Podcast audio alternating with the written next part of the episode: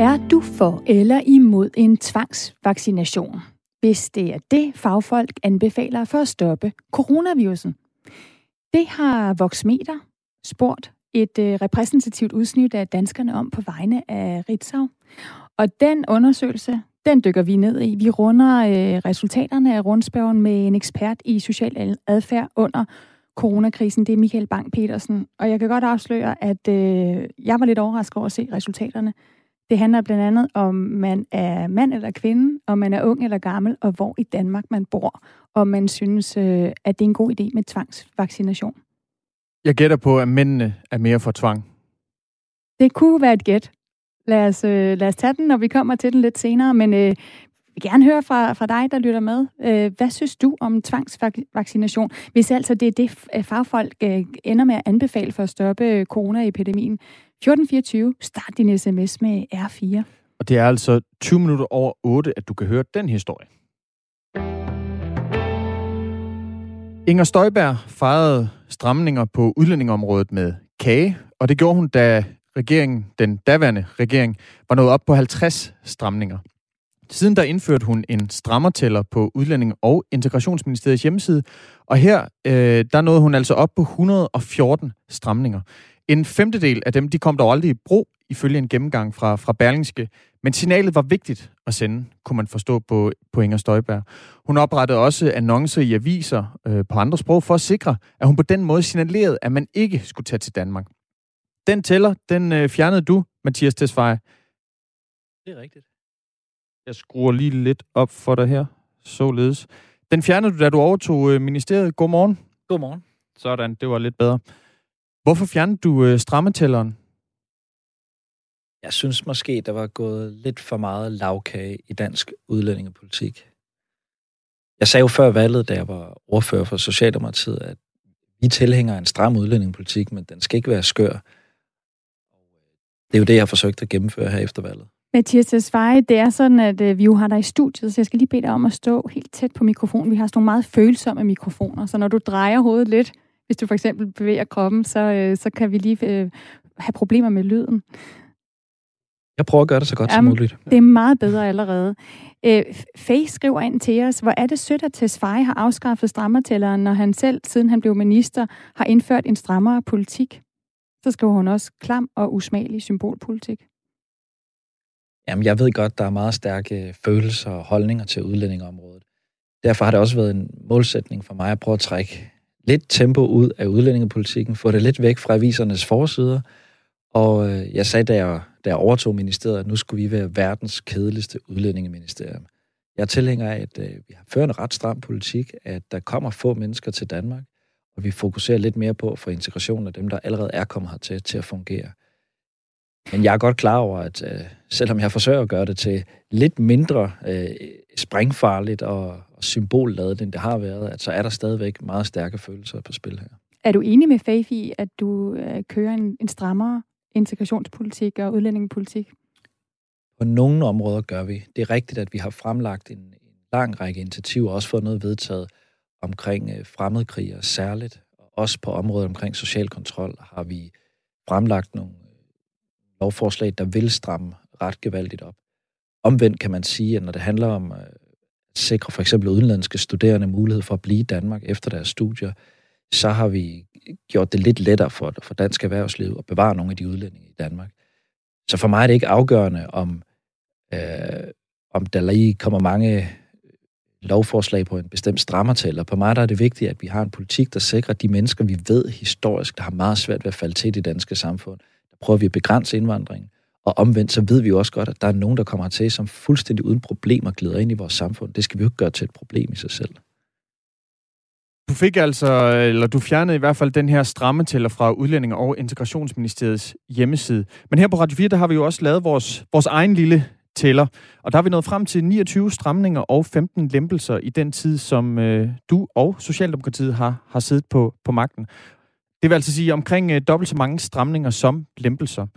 Borgerlige partier, blandt andet Venstre og Konservative, de har jo kritiseret jeres politik på trods af næsten dobbelt så mange stramninger som lempelser. Lad os lige høre, hvad udlændingeordfører Markus Knuth fra de Konservative siger her. Men man ser jo, når de så strammer op på nogle ting med den ene hånd, så lemper de ofte med den anden hånd. Og to af deres lempelser, som jeg virkelig er bekymret over, det er jo det for det første, at hvis du er kommet til Danmark som flygtning, og der er fred i dit hjemland, jamen hvis du har haft et arbejde et stykke tid i Danmark, så kan du få lov til at blive i Danmark, selvom vi vil jo mene, at du skal tilbage til dit hjemland, fordi der er fred. Og det gør det jo alt andet lige meget mere attraktivt og nemt for flygtninge at blive i Danmark. Det andet er, at regeringen, og det var noget, de gjorde helt tilbage til at begynde med, at de jo hæver de sociale ydelser til flygtninge. Og hvis man har arbejdet med flygtninge ude i verden, jamen, så ved man, at dem, der rejser til Europa, de vandrer jo op igennem Europa efter de lande, hvor man får de højeste sociale ydelser, og der var det nemmest at blive. Så de to lempelser, de overskygger mange af de ellers udmærkede stramninger, de er kommet med. Udover det, så har I jo også indført en midlertidig tillægsydelse for børnefamilier, som altså også ender hos udlændinge. Hør her, hvad Mads Fuglede fra Venstre siger. Den store kæmpe stramning kom aldrig, men den største lempelse, man kan lave, kom. Og den er den, at man har sat ydelserne op for blandt andet indvandrere eller flygtninge på passiv forsørgelse herhjemme. Mathias Tesfaye, udlænding og integrationsminister, gør højere ydelser til udlænding det mere attraktivt at komme til Danmark? Jamen, jeg tror, der er en sammenhæng mellem, at hvis man har permanent høje ydelser, så er det med til også at drive folk mod Danmark og søge asyl her. Det, vi har lavet, det er et midlertidigt børnetilskud. Det rammer i øvrigt både folk, der er danske statsborgere, og folk, der ikke er danske statsborgere. Fordi vi var endt i en situation med nogle ret lave sociale ydelser til børnefamilier, og der kunne vi se, at det havde for store omkostninger for de børn. Vi har så sagt, at vi vil omlægge hele kontanthjælpssystemet. Indtil det på plads, så har vi besluttet os for at lave et midlertidigt tilskud til børnefamilier. Det er rigtigt, det rammer både folk, der har været her altid, og for folk, der lige er kommet til. Ja, det anslås jo, at 63% af dem, som får gavn af det her tillæg, det er udlændinge. Hvorfor har I valgt at sætte den her ydelse op, eller give et midlertidigt tilskud til de familier her? Vi har valgt at give et midlertidigt tilskud, fordi vi mente, at der var for store afsavn for børn i de her familier. Det er rigtigt, at vi har en interesse i som samfund, at de sociale ydelser ikke bliver for høje, fordi det skal kunne betale sig at arbejde. Det er det ene hensyn, som vi fuldstændig anerkender.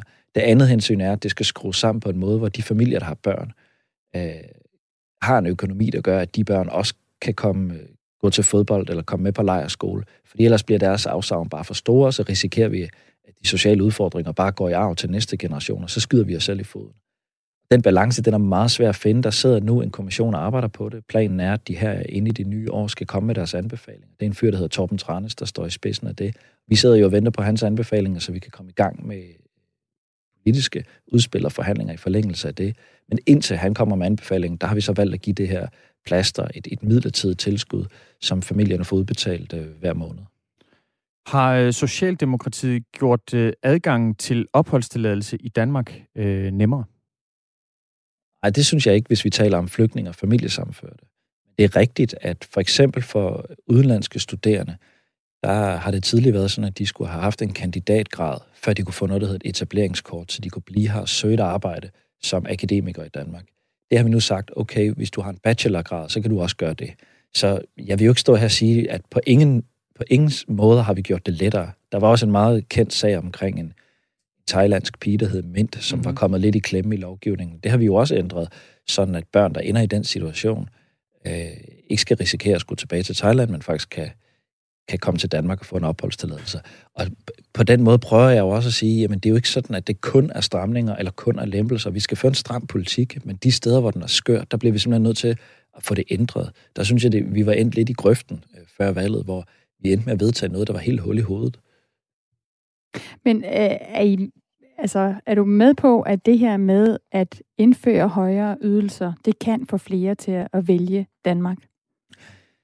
Ja, hvis vi har permanente ydelser, som er markant højere end vores nabolande. Det er jo meget det handler om. Nu har vi en midlertidig ydelse,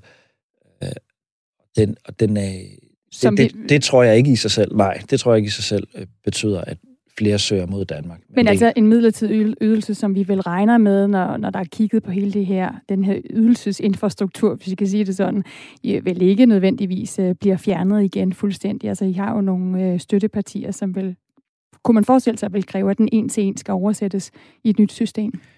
Det tror jeg faktisk er for tidligt at sige. Altså det vi blandt andet går med tanker om, er at fjerne hele kontanthjælpssystemet for nyankomne flygtninge.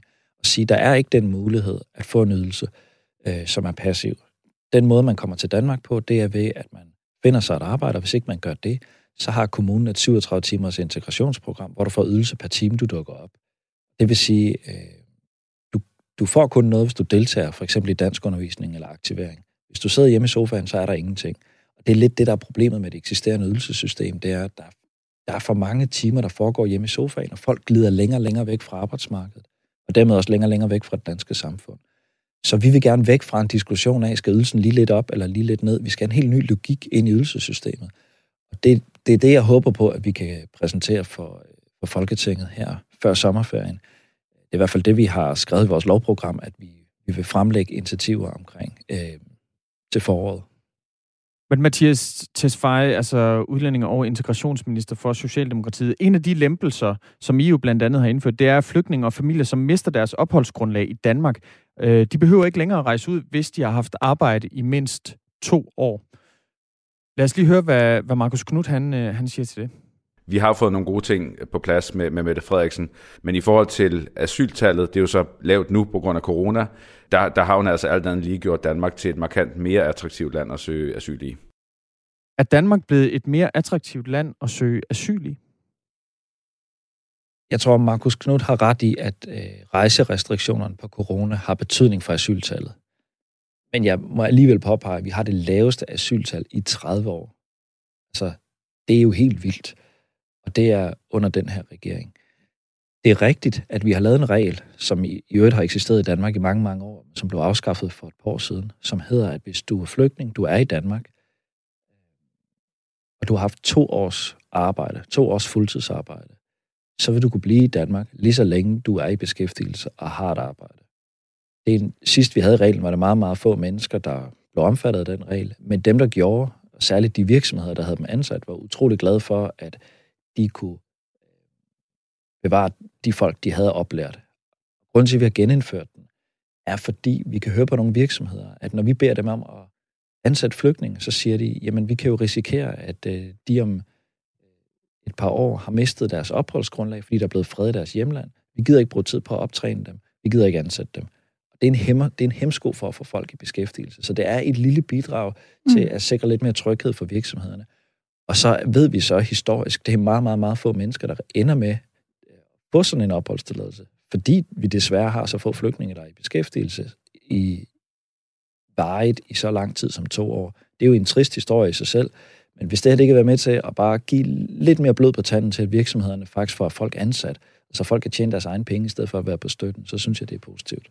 Mathias Tesfaye, kan du forstå, selvom der kan være en god grund til det, og du synes, det er positivt, at det alligevel kan ses som et opgør med det paradigmeskifte, som I har sagt, bliver stående? Altså, at man ændrer fokus fra integration, som jo vel er det, der er fokus på her, når man giver lov til ophold, hvis man arbejder, fra integration til altså det her med hjemsendelse. Er det ikke netop et opgør med det paradigmeskifte? Jamen, jeg synes faktisk, at den her regering har udvidet det, der blev kaldt paradigmeskiftet. Vi har netop fremsat Danmarks første egentlig hjemrejselov. Vi har lavet en hel hjemrejsestyrelse. Vi har besluttet os for, at alle de syriske flygtninge, der kommer fra Damaskus-provinsen, skal have genvurderet, om de har et beskyttelsesbehov. Vi har taget nogle opgaver, der tidligere blev løst af Dansk Flygtningehjælp og placeret i Flygtningestyrelsen, eller Hjemrejsestyrelsen, som handler om at følge folk helt tæt fra udrejsecentrene til lufthavnen. Vi tager en lang række initiativer, der handler om at sige, at det er midlertidigt, når man får beskyttelse i Danmark. Det er rigtigt, at det her ene initiativ, det er en håndsrækning til erhvervslivet, men vi må ikke ende i en situation i Danmark, hvor vi ikke vil integrere folk, der kommer hertil, hvor vi nægter dem at få et arbejde, og hvor vi prøver at spænde ben for, at virksomheder ansætter dem. Altså, vi må simpelthen kunne rumme i vores hoveder, at vi giver folk beskyttelse midlertidigt, at de bidrager til dansk økonomi, mens de er her, og når de ikke har noget behov for beskyttelse mere, så er udgangspunktet, at de skal rejse hjem. Er det et nyt paradigmeskifte, du lige kom med der? Altså både fokus på integration og på hjemsendelse? Jamen, vi diskuterede allerede med Dansk Folkeparti lidt før valget, fordi de havde meget travlt med at sige, at vi skal have hjemrejserne i gang. Det er vi enige med dem i. Det, de også sagde, det er, at vi skal have stoppet integrationen, og det er vi uenige med dem i. Det må simpelthen være muligt, tænker jeg, intellektuelt i vores hoveder at kunne rumme, at folk, der får beskyttelse i Danmark, de skal ikke være på støtten, indtil de skal sendes hjem. De skal hurtigt ud og tjene deres egen penge. Også fordi vi ved jo, at nogle af dem, det er jo ren statistik, nogle af dem kommer til at blive her. De børn, der vokser op her, skal jo ikke se deres forældre sidde på passive ydelser i mange, mange år. Det er jo skidt for deres opvækst, det er skidt for deres muligheder og sådan noget. Og der er jo ikke noget til hinder for, at selvom folk har haft et arbejde i Danmark, og så sige til dem, ved du hvad, nu er der fred i dit hjemland, og udgangspunktet er, så skal du rejse hjem. Vi har jo været helt ærlige helt fra starten, når folk får en asyltilladelse i Danmark, så skriver vi i papirerne, det er midlertidigt, når der er fred i dit hjemland, så skal du rejse hjem. Der er jo hele tiden folk, der rejser hjem. Der er for få. Mathias Tesfaye, lad os vende os netop mod nogle af de folk, der sidder og venter på at blive sendt hjem. Det er jo en af de lempelser, I har gennemført. Altså nogle af de her børnefamilier, der står til hjemrejse, som er blevet flyttet ud af Sjælsmark, det kontroversielle udrejsecenter, til et nyt center i Avnstrup på Midtjylland. Og her er der jo i modsætning til Sjælsmark, der er ikke larm af skud, der sker uden for centret. Der er ikke noget hegn. Det var jo sådan, der var militærøvelser lige ved Sjælsmark, og det var noget af det, som blev kritiseret, fordi det kunne give traumer til. Jeg blandt andet nogle af de børn, som jo havde været ude for at være igennem krigssituationer. Det er jo sådan, at de får på et tidspunkt mulighed for at lave deres egen mad på det her nye center i Avnstrup, og det er heller ikke længere kriminalforsorgen, men det er Røde Kors, som står for forholdene, og derfor så, vi har været ude at besøge Avnstrup, og det er helt klart, at beboerne der føler, at der er en anden tilgang til dem i forhold til, hvordan det var på Sjælsmark. Vi har blandt andet talt med Risa, som er en 29-årig iraner, der bor på centret med sin kone og 2 børn, som er 3 og 7 år. Han er afvist af asylansøger, og han har altså ikke ret til at være i Danmark, men han føler sig meget mere fri nu. Prøv at høre. For example, there is no fences anymore. Because at Sjælsmark was like prison. You feel better, you feel, I think, you are free. You think that you are free here, somehow, without fences. Der er ikke noget hegn mere. Sjælsmark, det var som et fængsel, men jeg føler mig mere fri her, siger han altså. Mathias Tesfaye, gør de her bedre forhold for asylansøgerne i Avnstrup, det er mere eller mindre sandsynligt, at de drager hjem til deres hjemland? Hverken eller, tror jeg. Der er nogen, der siger, det er måske særligt venstrefløjen, at hvis de får bedre forhold, så er der nok flere, der vil rejse hjem. Og så havde vi også tidligere en regering, der sagde, at det ville være godt, hvis der var lidt utålige forhold på et andet udrejsecenter. Altså, jeg har det sådan, dem, der ikke har børn, de bor i dag på et udrejsecenter, hvor der er hegn og alt det andet. Men der, hvor der er børn, der må vi nok indrømme før valget, at vi fandt ikke rigtig balancen.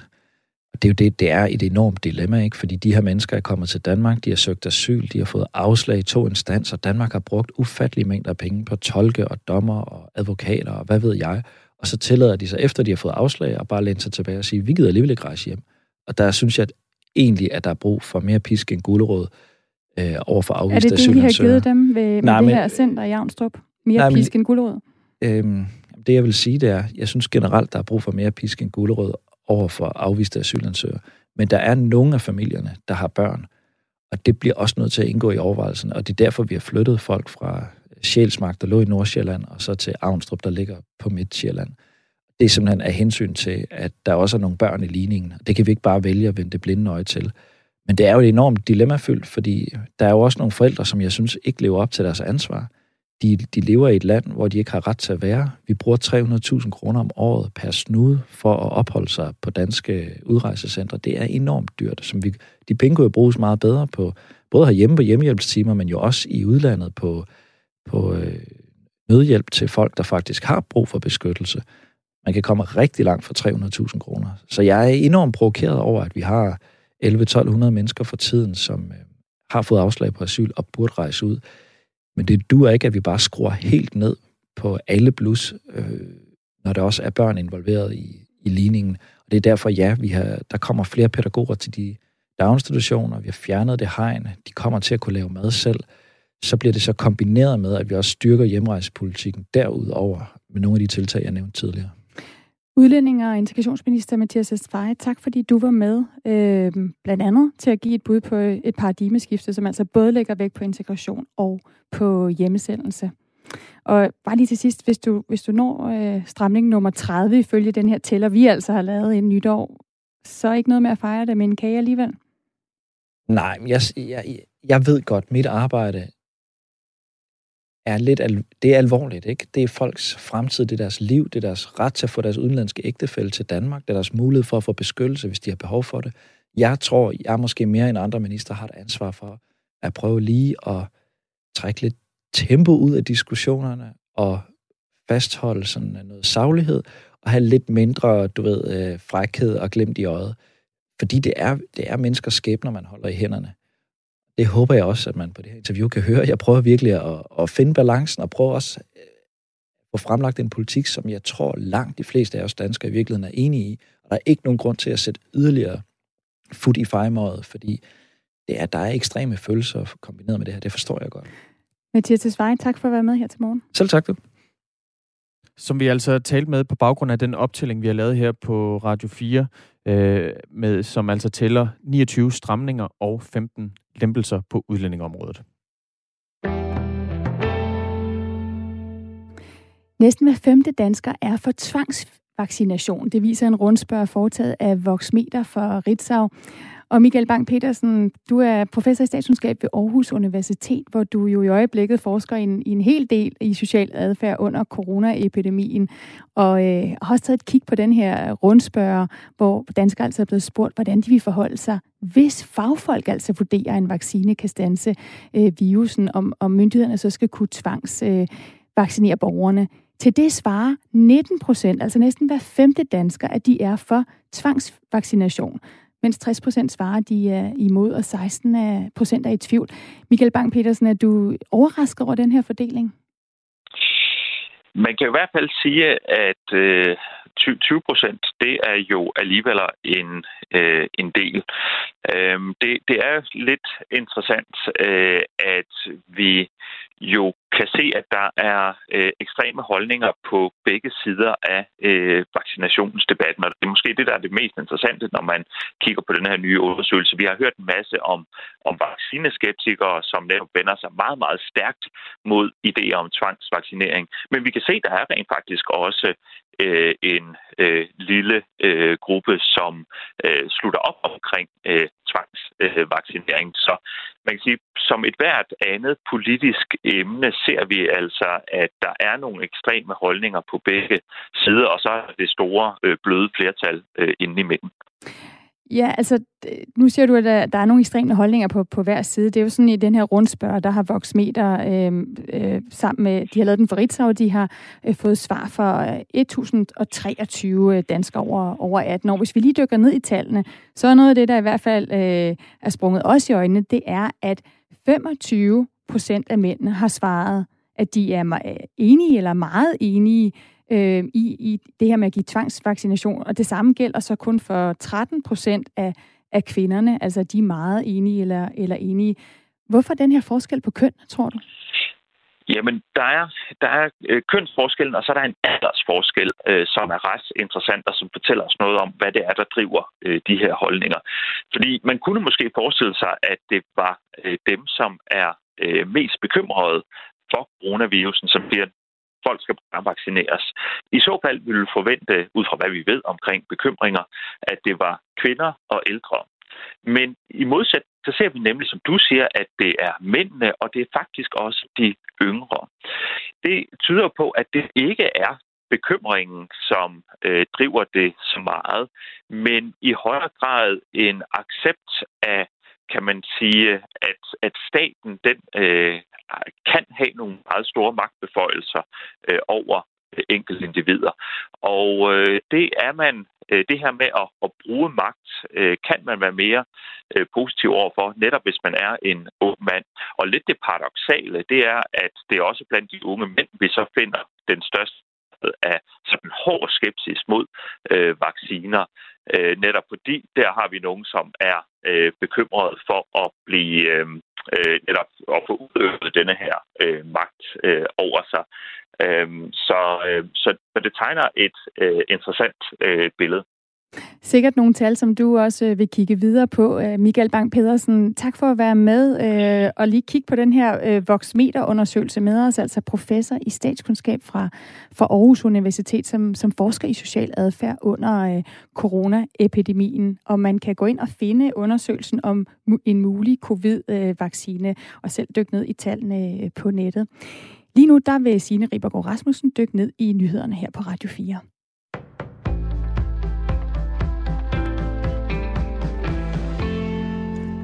Ifølge regeringen var det ikke en ordre, da statsminister Mette Frederiksen på et pressemøde den 4. november sagde, at alle mink skal aflives. Men sådan blev det altså opfattet i Miljøstyrelsen. Det viser dokumenter, som Jyllandsposten har fået via en aktindsigt hos styrelsen. I en afgørelse fra den 6. november skrev Miljøstyrelsen direkte, at alle mink i Danmark er beordret aflivet. Det blev gentaget ord for ord dagen efter i endnu en afgørelse, der gav dispensation til at nedgrave døde mink i jyske skove. Pressemødet om, at alle mink skal aflives, har siden da fået regeringen i modvind. Det skyldes, at det senere viste sig, at der ikke var hjemmel i loven til at kræve alle mink aflivet. I medierne blev beskeden betegnet som en ordre, og sådan blev den også forstået i dagene efter pressemødet af de mange minkavlere, som straks gik i gang med at slå deres mink ned. Og ifølge Christian Lauta, der er juraprofessor ved Københavns Universitet, så er der ingen tvivl. Det har været kommunikeret som en ordre og er blevet opfattet som en ordre. Selv for myndighederne stod det tilsyneladende klart, at det var en ordre, siger han til Jyllandsposten. Justitsminister Nick Hækkerup og hans ministerium mener ikke, at det er korrekt at omtale regeringens beslutning som en ordre. Antallet af døde med coronavirus har rundet 1,5 millioner på verdensplan. Det fremgår en opgørelse fra Johns Hopkins University. Samtidig så er knap 65 millioner testet positive for viruset på verdensplan, siden det første gang blev registreret i Kina for under et år siden. Men store dele af verden oplevede en stor stigning i smitte- og dødstal i foråret, så lykkedes det siden at knække kurven hen over sommeren. Men i løbet af efteråret er smittetallene og dødstallene igen begyndt at stige voldsomt i store dele af verden. I Italien, der var hotspot for pandemien i foråret, blev der onsdag registreret 993 dødsfald blandt coronapatienter, og det var en ny, trist rekord i landet. I Storbritannien rundede det samlede dødstal onsdag 60.000, og det er det højeste i Europa. USA er dog stadig det land, hvor der er registreret flest dødsfald. Storbritannien har modtaget de første leverancer af en vaccine mod covid-19, som forventes at blive taget i brug tirsdag i næste uge. Det skriver det britiske medie Sky News. Meldingen den kommer efter, at de britiske myndigheder gav en særgodkendelse af vaccinen, der er udviklet af selskaberne Pfizer og BioNTech. Vaccinen er produceret i Belgien, og i går blev de første leverancer ifølge Sky News kørt gennem Eurotunnelen. Den britiske premierminister Boris Johnson sagde onsdag, at der er store logistiske udfordringer forbundet med distributionen af vaccinen. Vaccinen fra Pfizer-BioNTech skal opbevares ved en temperatur på 70 minusgrader. I første omgang vil vaccinen blive målrettet beboere på plejehjem, sundheds- og plejepersonale og ældre folk i risikogrupper. Ifølge Boris Johnson så vil der gå måneder, før alle personer i risikogrupperne er blevet vaccineret. Storbritannien er det første land i verden, der godkender en coronavaccine. I dag får vi mest skyet vejr og stedvis lidt regn eller slud. Temperaturer fra lidt over frysepunktet til ca. 5 graders varme og lidt til frisk vind omkring sydøst. Mit navn er Signe Ribergaard Rasmussen. Det var alt fra mig i den her omgang. Nu er det tid til dagens sidste 25 minutter af Radio 4 Morgen.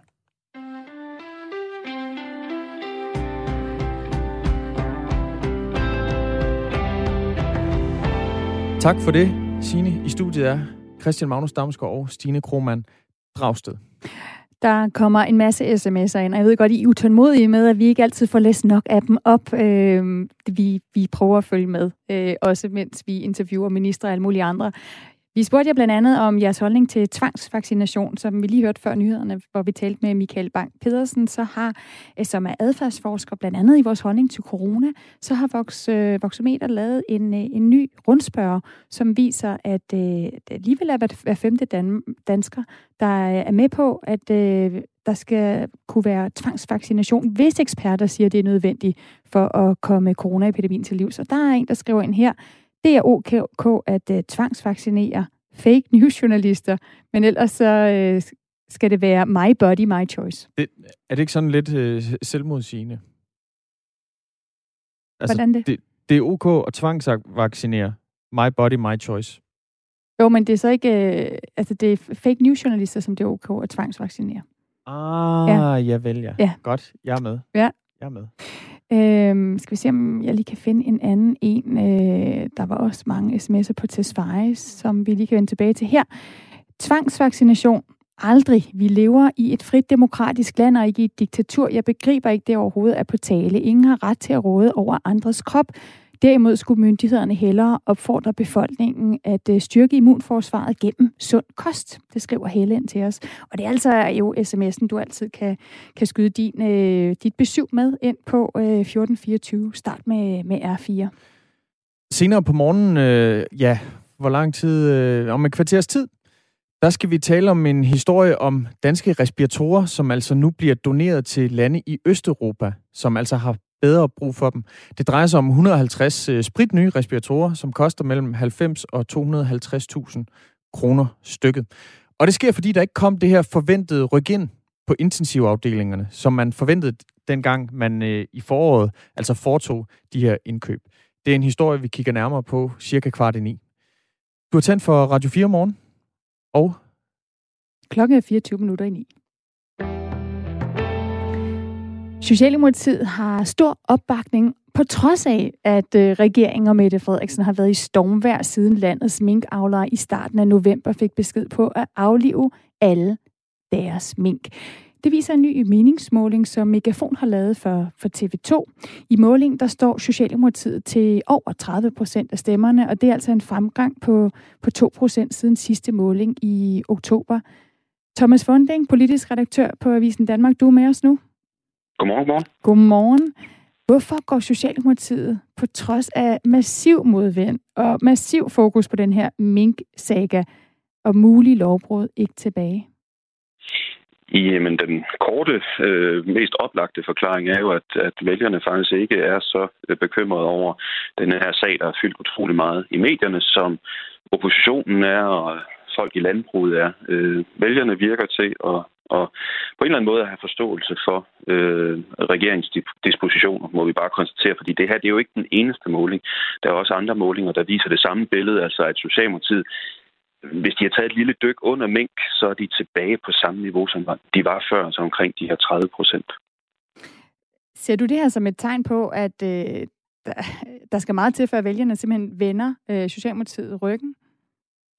Nej, altså noget af det, jeg har gået og overvejet en del under alt det her mink, det var, altså på trods af, altså nogle gange så skal man jo passe på med, at fordi det fylder utrolig meget i medier og journalister og oppositionspolitikere og fagfolk osv. går meget op i en sag, så betyder det jo ikke nødvendigvis, at der er bundklang i historien ude i sådan den brede befolkning. Og det ser jo meget voldsomt ud, når 600 traktorer kører til København, og altså, det ser voldsomt ud, men det er jo ikke særlig mange mennesker, og det er et meget, altså forstår man ret snævert udsnit af befolkningen, der er tale om. Så hvor stor bundklang var der egentlig i den her sag i befolkningen? Det er sådan noget, jeg selv har fabuleret en del over, uden rigtig at have fornemmelsen selv.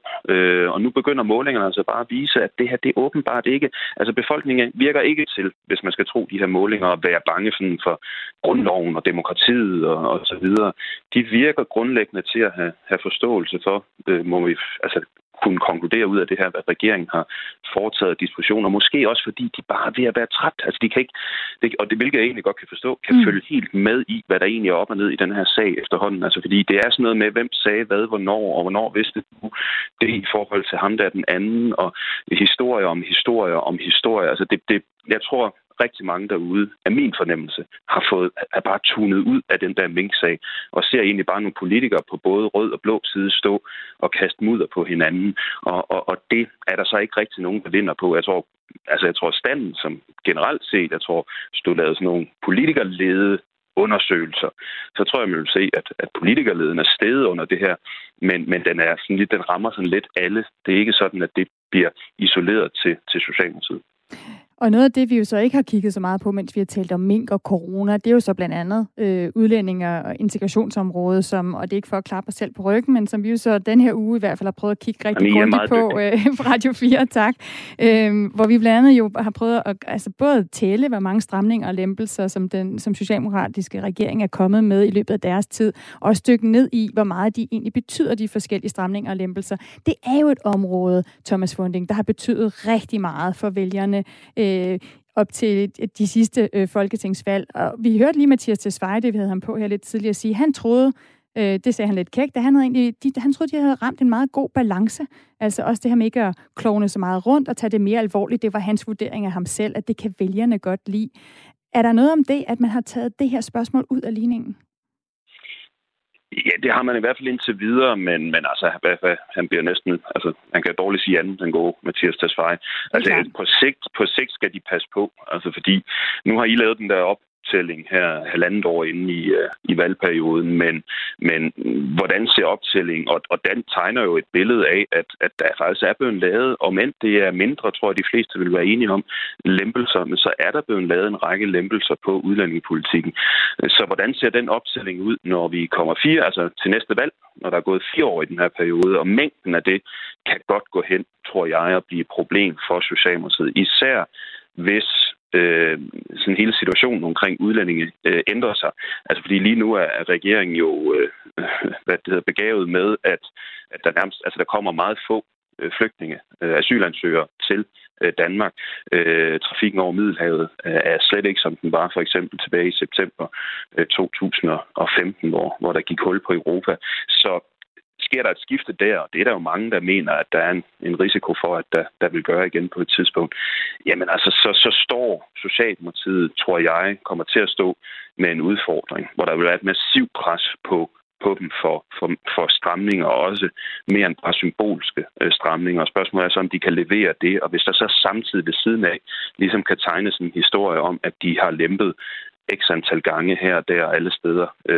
Så tror jeg egentlig, at udlændinge kan gå hen og fylde noget igen, men ellers er jeg enig med ministeren, at lige nu virker det til, at udlændingediskussionen mere eller mindre er sat sådan ud af kraft, men det betyder ikke, at den ikke kan komme igen.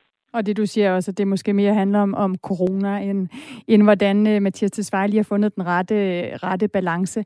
Men Venstre, som jo er nogle af dem, vi også har hørt fra i vores fokus her på integration og udlændingeområdet, de er jo så nogle af dem, der har været inde og kigge og sige, jamen en ting er antallet af stramninger og lempelser, noget andet er, hvad det er for nogle lempelser. Og det er så nogle af dem, der kan prøve at råbe op, hvis det her kommer på dagsordenen igen. I den her megafonmåling, der står Venstre til at få 16,4%, svarende til 30 mandater. Og det er 13 mandater færre, end de sidder i Folketinget med i dag. Hvor stor er krisen i Venstre lige nu? Det er måske i virkeligheden, udover at Socialdemokratiet og Rød Blok ligesom holder niveau og stadigvæk fører massivt i den der måling, så mener jeg faktisk, det tal, du er inde på, der nok er i virkeligheden, hvis det ikke er det vigtigste eller mest interessante, så er det i hvert fald det næstmeste. Venstre ligger rigtig skidt, og på trods af, at regeringen har været ude i, hvad der har været den største krise for dem siden valget, men også siden Mette Frederiksen blev formand for Socialdemokratiet, så holder de niveau på et meget højt niveau. Venstre går tilbage, og Venstre har ellers haft tur i den. De har jo haft udfordret, de har haft presset regeringen, men vinder ikke på det. Tab øjensynligt på den her ene måling. Det er kun én måling, vi skal have forbehold for det, men det er meget, meget interessant. De eneste, man sådan ud fra den måling kan sige, ser ud til at vinde på det her. Socialdemokratiet er sådan mere eller mindre status quo i forhold til før mink, men det er fløjpartier som for eksempel Liberal Alliance. Så de virker til, at de ens partier, der sådan rigtig vinder på det her mink vælgermæssigt, det er de partier, som har kunne give den fuld gas Altså et parti som Liberal Alliance har virkelig stillet sig på minkavlerne og erhvervets side. Og det tror jeg, de har høstet på i sådan lidt mere aktivistiske dele af landbrugsmiljøet. Men problemet for Venstre er, at de er et bredere parti og skal være et bredere parti, der skal favne bredere. Så det der med, at de er gået også meget i brændsen for minkerhvervet og for landbruget. Det kan godt være, at der sidder nogle minkavlere og har været glade for det, men så har der måske siddet nogle af Venstres andre vælgere, som går meget op i klima og i bæredygtigt, altså landbrug skal være bæredygtigt osv., som tænker, nej, nu bliver det for meget landbrugsagtigt parti for mig, nu finder jeg et andet sted. Altså, så det er lidt udfordringen her for Venstre, tror jeg, at de har måske sådan lavet deres følelser i forhold, altså de har jo meget tætte bånd og meget oprigtigt tætte bånd til landbruget. Altså det er et erhverv, og der betyder utrolig meget for dem og for deres sådan, fortællinger om, hvem de er og de værdier, der ligger i at være landmand og komme fra landet. Men at de måske har lavet det løbe lidt for meget af sig og kørt lidt for langt ud af en tangent i forhold til denne her sag, til hvad deres brede vælgerbase egentlig bryder sig om. Thomas Funding, jeg ved, du skal videre, så bare et ja-nej-spørgsmål til sidst. Hvis du orker at prøve at vurdere Jakob Ellemann, at vi er ved at være nærmere på, at han skal overveje at trække sig? Nej, altså, den diskussion pågår, men det, og jeg kan mærke, at den tager til i Venstre, den diskussion omkring hans lederskab. Og det er mærkeligt nok, at det jo på en eller anden måde også kommet ud af det her mink. Men det er ikke sådan, at det står og er lige op over. Det er ikke, der er ikke et oprør imod ham på vej overhovedet. Men de her målinger, de er en udfordring for ham. Altså hvis Megafon måler nogle gange lidt, altså lidt sjovt, det er også nødt til at sige, men 16% til Venstre, det er et problem for ham. Og så skal man lægge mærke til noget andet. Nu bliver det lidt mere end et ja-nej, beklager. Det er okay. Men man skal lægge mærke til, at der er et voksende problem mellem ham og Inger Støjberg. Altså samarbejdet der fungerer helt grundlæggende ikke. Og der er konflikt på konflikt. Nu så vi det sidst med, at hun apropos stod til en af de her aktivistiske landbrugsdemonstrationer og talte om at dræne sumpen, hvor han bagefter gik ud og pandede hende meget hårdt ned. Ender det helt galt? Altså Inger Støjberg forlader Venstre. Så vil jeg være, hvis jeg var Jakob Ellemann, meget bekymret for, hvad det vil betyde for Venstres meningsmåling. Altså, der er mange, der snakker om, at Inger Støjberg i sig selv vil kunne trække 2, 3, måske 4% point, bare på grund af altså, hendes person. Og hvis vi ligger på et niveau på 16%, og der så forsvinder 2, 3, 4% yderligere, så er Venstre så langt nede, at jeg tror, at det vil destabilisere ham som formand. Det er der i hvert fald en meget overhængende risiko for, og så tror jeg, at vi vil begynde lige pludselig akut at få en åben debat om han er den rigtige formand for Venstre. Så der er, altså det er det, jeg holder øje med i kontekst af hans formandskab. Det er det der forhold mellem Støjberg og ham selv, og at han er svag som udgangspunkt, fordi at partiet ligger dårligt i målingerne. Tak for at komme med den her analyse af den seneste måling, og som du selv siger, jo ikke er den eneste. Der Voxmeter har også været ude med en måling, der også viser bred opbakning til Socialdemokratiet. Altså Thomas Funding, politisk redaktør på Avisen Danmark. Selv tak. Og jeg kan lige sige, at de konservative, de står til 11% af stemmerne, og nærmer sig altså Venstre. Og ja, så kan man jo analysere videre på, hvad det kan betyde for samarbejdet i Blå Blok. Lige nu er klokken blevet 12:09, og vi skal videre fra den politiske analyse. Ja, det skal vi nemlig, fordi 150 spritnye respiratorer, de har ikke været brugt, og de har kostet mellem 90 og 250.000 kroner stykket. De bliver altså nu doneret til lande i blandt andet Østeuropa, som altså har mere brug for dem i deres kamp mod coronavirus. Og det sker, fordi der ikke kom det her forventede ryk ind på intensivafdelingerne, som man forventede, da man foretog de her indkøb tilbage i foråret. Dengang der indkøbte Region Hovedstaden 234 respiratorer og 42 transportrespiratorer til kritisk syge coronapatienter. Og det gjorde man altså for at undgå, at sygehusenes nødberedskab det brød sammen, det skriver Berlingske i dag. Godmorgen, Joachim Torp Hoffmann Petersen. Jamen, godmorgen. Du er overlæge og formand for Dansk Selskab for Anestesiologi og Intensiv Medicin, og så er du altså også folketingskandidat for konservative på Fyn. Så er det deklareret. Ja. Kan vi være sikre på, at de her respiratorer ikke går ud over det danske respiratorredskab, eller beredskab, hvis der nu skulle komme en markant stigning af coronasmittet? Jeg har fuld tiltro til, at man har siddet med lommeregneren og kigget på, hvad er realistisk, at vi får brug for. I foråret, der vidste vi jo ikke, hvad der ventede, så derfor var det en god idé bare at få købt stort ind. Og verdensmarkedet var jo brudt sammen på det tidspunkt. Så man kunne ikke være sikker på, at det, man bestilte, også var det, man fik. Så det er okay, at man købte for meget ind. Og så er det jo rigtig fint, at man kan donere det væk til nogen, der har mere brug for det, end vi har. Men så har det vel været spildte penge? Ja, sådan er der jo. Det er jo nok en ret lille udskrivning i forhold til, hvad der ellers er blevet spildt her i løbet af coronakrisen. Mm. I starten af coronaens indtog i Danmark, der frygtede man jo, at der på kort tid ville komme hundredvis af kritisk syge coronapatienter, som ville have behov for respiratorhjælp til at trække vejret, og som risikerede at få intensivafdelingen til at kuldsejle. Fra Italien, der hørte man også om, hvordan mangel på respiratorer og intensiv kapacitet gjorde, at man måtte vælge mellem, hvilke patienter man ville forsøge at redde, og hvilke patienter man måtte opgive at hjælpe på grund af manglende kapacitet. I sin tid, der tilbød vi jo også respiratorhjælp til Italien. Det var dog ikke, de respiratorer der, de var dog ikke af en kvalitet, som man rent faktisk kunne bruge dem. Hvad er det for nogle respiratorer, som vi sender til Østeuropa nu her? Ej, det er helt moderne respiratorer, som er nyindkøbte, og som formentlig stadigvæk står i den papkasse, de kom i.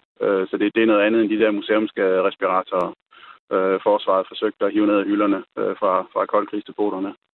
Okay, så vi er ikke ude i, at vi kan komme til at se skidt ud endnu en gang, fordi vi sender noget bras afsted. Noget gammelt bras. Ja, lad os sige det som det er. Ja, nej, det virker som om, at der i den grad er nogle embedsmænd, der har siddet og kigget på det her og været meget, meget, meget omhyggelige. De vil ikke risikere at skulle være den, der udløser yderligere 3 næser til ministre. Mm. Så jeg har fuld tiltro til, at man har gået igennem det her endnu meget grundigt. Bør vi frygte for at der ikke er nok respiratorer i Danmark, når nu vi sender det her afsted? Vi ved jo ikke, hvad der sker med den her coronapandemi, om smitten stiger, og hvor mange der altså har brug for at blive lagt i respirator? Nej, det er jo svært at vide, hvor toppen kommer til at være. Men altså, der er en hel del ting, der har ændret sig siden i foråret. For det første, så ved vi, hvad det er for en sygdom, vi står med. Vi kender sygdommen ganske fint nu. Vi bliver bedre til at behandle den. De patienter, der kommer på intensiv, der er færre af dem, der kommer i respirator, og dem, der kommer i respirator, de er i respirator cirka halvt så lang tid. Så man kan sige, at når patienterne ligger halvt så lang tid i respirator, så svarer det jo cirka til en fordobling af kapaciteten. Det er jo købmandsregning. Så vi er et helt andet sted, end vi var i foråret. Og der er ikke noget, der tyder på, at vi løber tør for. I vinterhalvåret er der rigtig nogle ekstra ledige intensive kapaciteter. Der er der også afdelinger, hvor man har det hårdt nu, og hvor man er ved at aktivere beredskabsplanerne og skal til aflysninger og sådan noget. Men altså, sundhedsvæsenet knækker på ingen måde nakken på det her, men det bliver selvfølgelig hårdt arbejde. Det er ikke noget, vi behøver at være bekymret for? Nej, det synes jeg ikke. Altså, der er den kapacitet, der skal være, og vi kan opskalere. Det kommer selvfølgelig til at koste aflysninger, og det er jo synd for de patienter, det går ud over. Men der er nogle aftaler mellem regionerne og Sundhedsstyrelsen om, at vi skal kunne levere 300 intensive pladser, og det er da min forventning, at det har regionerne styr på, og at det er de i stand til at levere på. Men selvfølgelig vil hjælpe aflysninger af planlagt kirurgi og sådan noget. Mm. Tak fordi du var med, Joachim Thor Hoffmann Petersen, altså overlæge og formand for Dansk Selskab for Anestesiologi og Intensiv Medicin, og altså folketingskandidat for Konservative på Fyn. Vi tager lige et kig ind i inboxen igen, fordi der er rigtig mange af jer, der skriver ind til os, blandt andet om tvangsvaccine. Det er jo altså ikke lige noget, der nødvendigvis ligger i kortene. Det er noget, vi taler om her på Radio 4 her til morgen, fordi at der er kommet en ny undersøgelse om en mulig covid-19-vaccine, hvor at Voxmeter fra Ritzau har lavet en rundspørg og spurgt ind til, om danskerne er klar til at støtte tvangsvaccination, hvis der er eksperter, der siger, at det er nødvendigt for at komme coronaepidemien til livs. John, han skriver ind, i min barndom i 60'erne, der fik vi et hav af vaccinationer. Det var normalt dengang, og inden satte spørgsmålstegn ved dem, og en masse mennesker blev sparet for alvorlige og dødelige sygdomme. Og så er der en anden lytter, der skriver, jeg vil meget nødig tvangsvaccineres. Kan slet ikke forene mig med tanken om at skulle have den per tvang. Og jeg tænker rigtig meget på, hvordan kineserne, der om nogen bor tæt, er sluppet af med covid-19 uden at have en vaccine. Synes, vi burde kunne gøre det samme. Susanne, hun er enig. Hun skriver, under ingen omstændigheder tvangsvaccine. Men der er en anden af jer, der skriver, da jeg var barn i 60'erne, der eksisterede sygdommen kopper stadig, og alle skulle vaccineres for sygdommen. Jeg blev kortvarigt ret syg af vaccinationen, men døde ikke og fik ikke men af den, så selvfølgelig skal den kommende covid-vaccine være obligatorisk. Så ja, lidt uenighed om det her med tvangsvaccination. Det er jo også noget, som bliver debatteret nu, hvor der skal være en ny epidemilov. Der er spørgsmålet om, det skal være muligt at lave tvangsvaccination i visse tilfælde. Noget, der er op at vende, og noget af det, der politisk er uenighed om, det skal med i en ny epidemilov. Og derfor er det jo interessant at tage den her debat. Noget andet, som I har skrevet ind til os her til morgen, det er den historie, vi har haft om organdonation. Og det er jo fordi, der er et borgerforslag, et nyt borgerforslag, der har været stillet for 2 år siden. Nu er der et nyt et, der har fået rigtig mange underskrifter om, at organdonation skal være automatisk fra vi bliver født, og så når man er 18 år, jamen så vil det være et formodet samtykke, som det hedder. Præcis, altså udgangspunktet er, når du bliver født, så er du organdonor, og så kan du så framelde dig, når du bliver myndig. Så altså man vender det her modus på hovedet. Og grunden til, at vi jo så også taler om det er, at hvert år dør der stadigvæk adskillige danskere, mens de venter på at få doneret for eksempel et hjerte eller nye lunger. Og det er også sådan, at mange af os danskere egentlig gerne vil være organdonorer. Der er bare rigtig mange af os, der ikke får taget stilling til det her. Det her nye borgerforslag, det vil jo så altså indføre, at det sker automatisk fremover, og man i stedet for aktivt skal melde fra, hvis man ikke vil. Her på Radio 4, der har vores reporter Katrine Hedegaard fulgt Tina Bak Christensen, der lige nu står på venteliste til et nyt hjerte. Og det er blevet til en times program om den venteposition, hun befinder sig i. Og du kan lige få en lille bid af det her. Vi skal altså trappen, der skal gå hul i den jord der, eller asfalten. Så siger vi 8, 7, er vi enige, Flemming? 4... 3, 2, 1, og yes! Jeg var nok omkring de der 31. Arbejdede på en idrætshøjskole. Nu er det kun skuldrene. Værsgo! Yes! Men jeg har bare været sådan en fighter, og bare altid presset mig selv. Men i hvert fald så sker der det, at jeg begynder også at blive mere og mere påvirket på en eller anden måde, og kan mærke, at hjertet helt klart begynder at sende nogle signaler ud. Lægerne har opdaget, at Tina lider af en genetisk hjertesygdom, der hedder hypertrofisk kardiomyopati. Det betyder, at hun har et forstørret hjerte. Så er jeg kommet hjem fra hospitalet.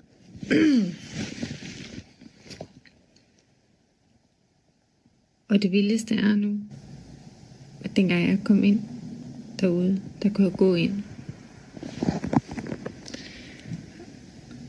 Og da jeg kom ud, der kunne jeg ingenting. Og nu er det en maskine, der styrer mit hjerte. Men det, der nu bliver det vigtige, det er at se alle dem, jeg elsker. Være sammen med dem hver dag. Håbe og tro på, at jeg kan få lov til at leve et langt liv endnu. Og jeg skal nok kæmpe.